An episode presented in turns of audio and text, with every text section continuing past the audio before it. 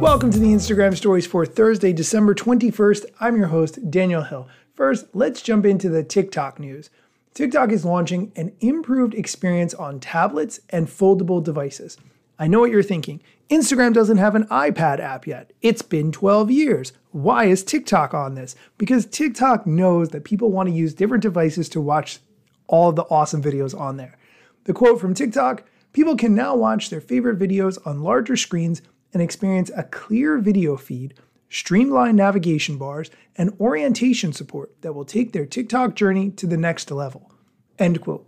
In the show notes, I will link to an article from the TikTok team, but basically, on tablets, it will have a more refined video feed that will have enhanced clarity on the bigger display, improved navigation, and new slider bars at the top and bottom of the screen. Additionally, support for landscape and portrait viewing. Again, this is something that Instagram continues to deprioritize and seems to have no interest in creating whatsoever. So, kudos to the TikTok team for stepping up to the plate and making it happen. And let's do another piece of TikTok news. TikTok is testing new desktop based tools for creators and marketers. Before I get into this story, a lot of times when I say the word desktop, what I mean is a laptop or a desktop computer as opposed to mobile. I think we just use those terms very confusingly sometimes, myself included. So when I say desktop, you just think computer, laptop, or desktop, either one.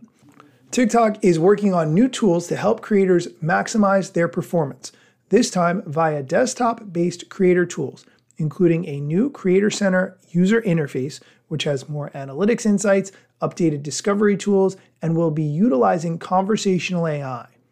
On the new Creator Center, on the desktop version of the app, some users with a business account are now seeing a new format for the analytics UI, which better lays out the various data points in a full screen viewing mode. I will link to a screenshot that you can check out. Basically, it shows your content performance over the past few days, audience response, dedicated full screen displays of all the stats that you care about.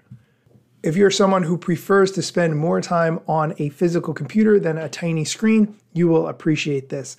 TikTok is also working on its Creative Center, which is where creators can find all the various insight tools like top ads, what trends they should be creating content for, keyword insights, and more. TikTok has added a new conversational chatbot guide to help users find exactly what they're looking for. Like, for instance, brainstorming TikTok creative ideas, writing TikTok ad scripts, and more. I like this usage of AI. I think it's a great idea. I will link to all of this in the show notes. We are going to take a quick break. When we come back, we're going to dive into some CapCut news, so stick around. And we're back. Okay, the, keeping with the theme of TikTok news, now let's dive into some CapCut news.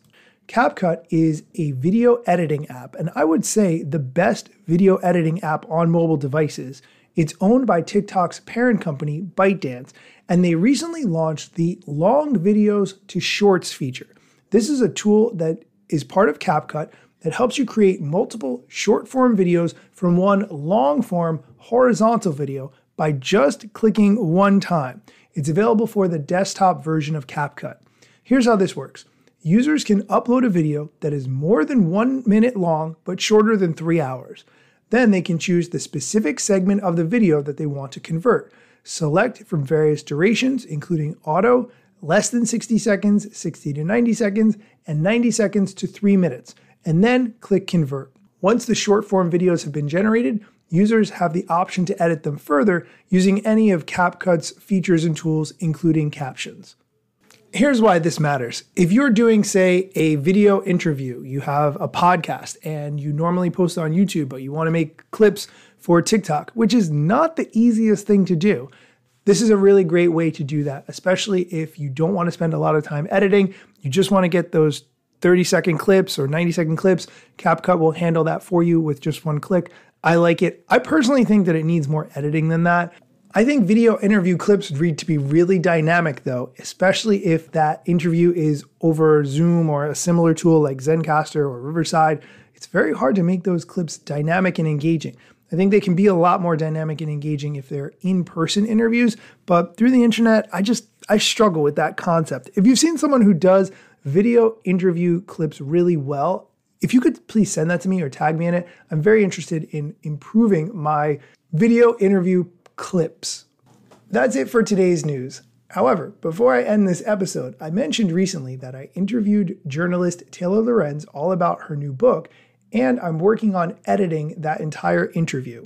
Here is a clip of what I am going to be posting very soon.